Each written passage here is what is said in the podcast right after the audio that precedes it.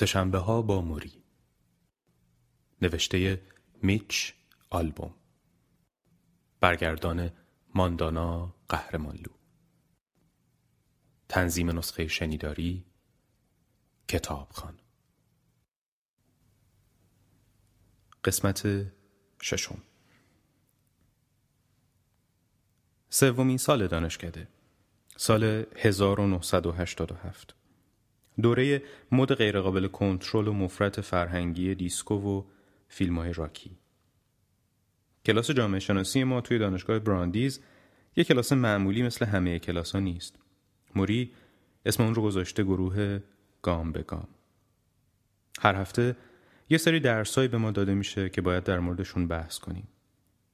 چگونگی واکنش در برابر خشم، حسادت، علاقه و توجه.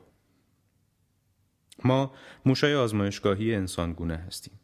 تقریبا همیشه گریه یکی از دانشجوهاست که بالاخره بحث رو تموم میکنه. به قول خودم این عمل در مقوله اعمال لطیف حسی نوازشی میگنجه. موری به من میگه که باید فکرم بازتر و انعطاف پذیرتر از این حرفا باشه. امروز موری برای ما تمرین جدیدی داره.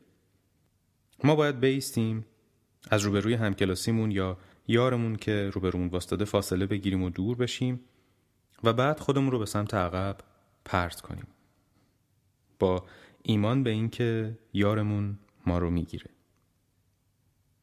اکثر ما با این تمرین مشکل داریم و فقط میتونیم به اندازه چند اینچ به سمت عقب خم بشیم. بالاخره متوقف میشیم و خجالت زده میخندیم. اما یکی از دانشجوها، دختری با موهای تیره، آروم و لاغرندام که دقت کردم همیشه پلوورای ملوانی بزرگ و سفید به تن داره، دستاش رو به حالت ضربدر بالای سینه‌اش میذاره، چشماش رو میبنده و کمرش رو به پشت خم میکنه. اون از زیر کار در نمیره. کامل خودش رو رها میکنه. مطمئنم که نزدیک بود محکم بخوره به زمین که بالاخره در آخرین لحظه سر به زنگاه یار تعیین شدهش رسید و سر و شونه‌های اون دختر رو محکم گرفت و اون رو با قدرت هرچه تمامتر به سمت بالا کشید. خیلی از دانشجوها هیجان زده فریاد میکشن وای، و بعضیام کف میزنن براش. بالاخره موری لبخند میزنه و به اون دختر میگه تو فهمیدی، چشمات رو بستی. تفاوت در همین بود. بعضی وقتا نمیتونی اون چیزی رو که میبینی باور کنی، اما باید اون چیزی رو که احساس میکنی باور کنی. و اگه میخوای اطرافیانت هم همیشه به تو اعتماد و اطمینان داشته باشن، باید تو هم به اونها اعتماد و اطمینان داشته باشی، حتی زمانهایی که در تاریکی و شرایط بد قرار داری، حتی وقتی که داری میافتی و سقوط میکنی. سومین سه‌شنبه، موضوع مورد بحث افسوس‌ها و حسرت‌ها. سومین سه‌شنبه مطابق معمول با پاکت‌های خوراکی سر رسیدم. یه جور ماکارونی با ذرت، سالاد سیب زمینی، یه جور پای سیب و یه چیز دیگه. یه واکمن سونی. به موری گفتم میخوام حرفایی رو که با هم میزنیم فراموش نکنم. میخوام صدای تو رو داشته باشم تا بتونم به اون گوش بدم. بعدها که چی؟ بعد از این که من مردم؟ نه، این حرفو نزن. اون میخنده. میچ، مرگ من نزدیکه. خیلی هم زود، نه دیر. موری با دقت و تحسین واکمن رو برانداز کرد و گفت ولی چه بزرگه. حس کنجکاویم گل کرده بود، درست مثل خبرنگارای حرفه‌ای. ناگهان این فکر به ذهنم خطور کرد، بین دو نفری که تقریباً و نه هنوز کاملاً با هم صمیمی شدن، یه ضبط صوت اینطوری میتونه وسیله اضافی باشه، یه گوش مصنوعی. انگار بین همه آدمایی که در حسرت دیدار موری بودن، من بیشتر از همه میخواستم کمال استفاده رو از سه‌شنبه ها ببرم. همونطور که داشتم واکمن رو جمع میکردم که بذارم تو کیفم، گفتم گوش کن، اگه این طور ناراحت میکنه مجبور نیستیم ازش استفاده کنیم. موری من رو از ادامه انجام اون کار باز داشت و نهی کنان انگشتش رو تکون داد. بعد عینکش رو از روی بینیش برداشت و چون زنجیر داشت اجازه داد که از گردنش آویزون بشه. مستقیم به چشمای من خیره شد و گفت بذارش سر جاش. واکمن رو سر جای قبلیش گذاشتم. بعد با ملایمت ادامه داد میچ تو متوجه نیستی؟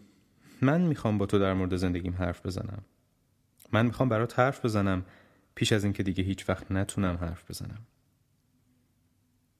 موری زیر لب زمزمه کرد من میخوام یه نفر داستان منو بشنوه. تو حاضری؟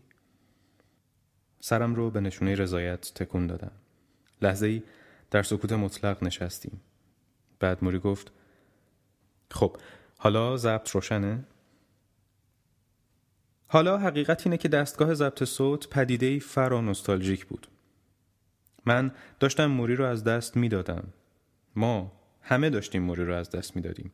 خانواده، دوستها، دانشجوهای سابق، همقطارها، آشناهای گروه‌های مباحثات سیاسی، همپاهای قدیمی رقصش، همه ما. من فکر می‌کنم نوار مثل عکس و فیلم تقلای بیفایده در جهت دست برد زدن به چمدان مرگ و کش رفتن چیزی.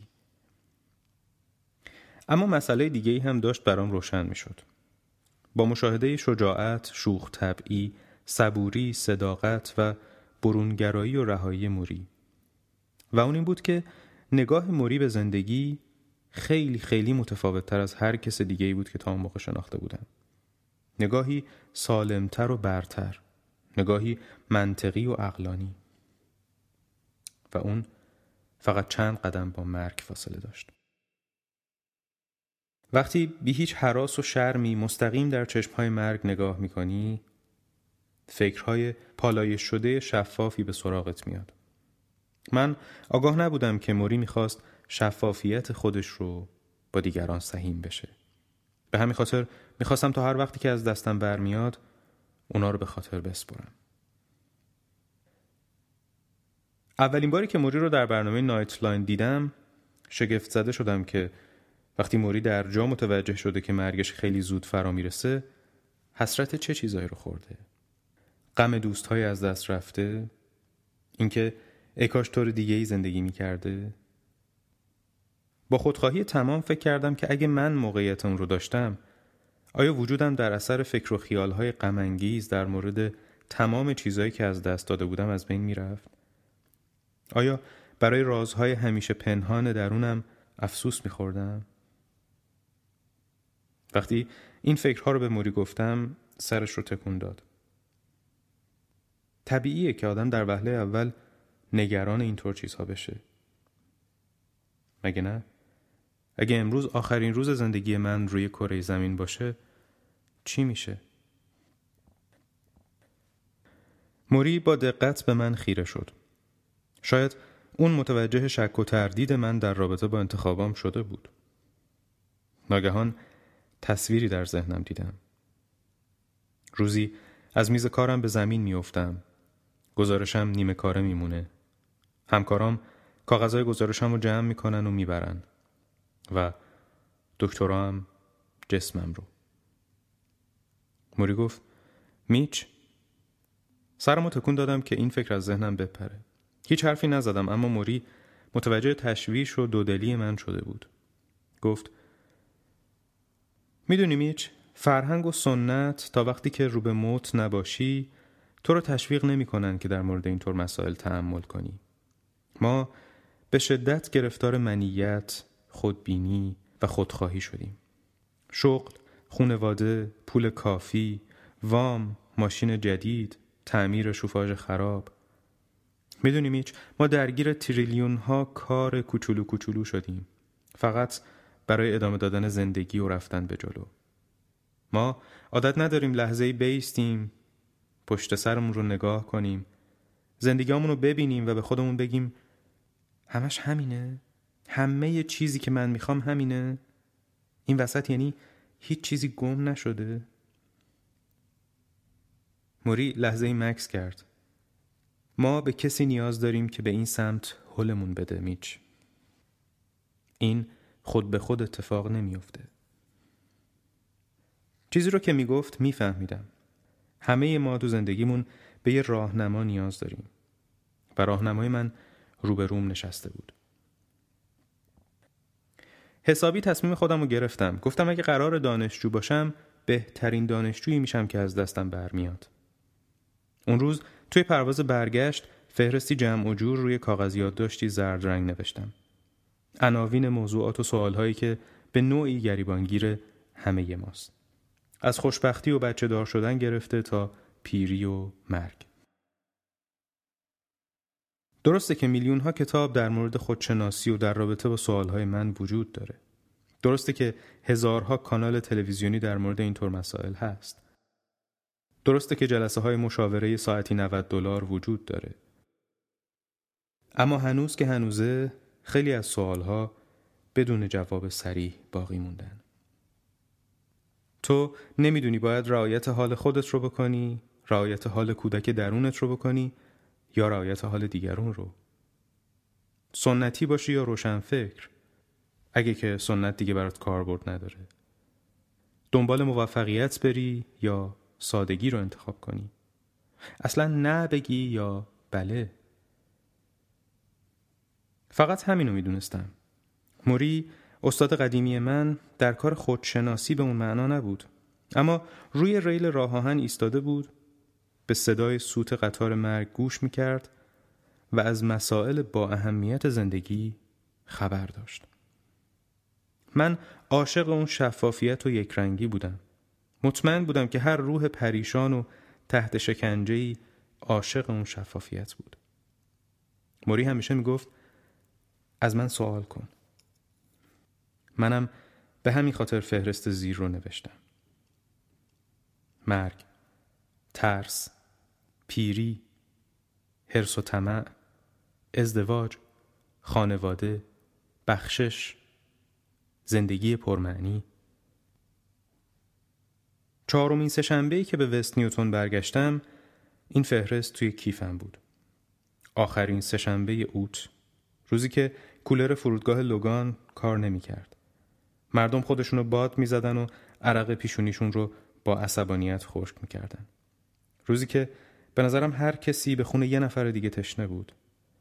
این رو می شد از چهره هاشون خوند.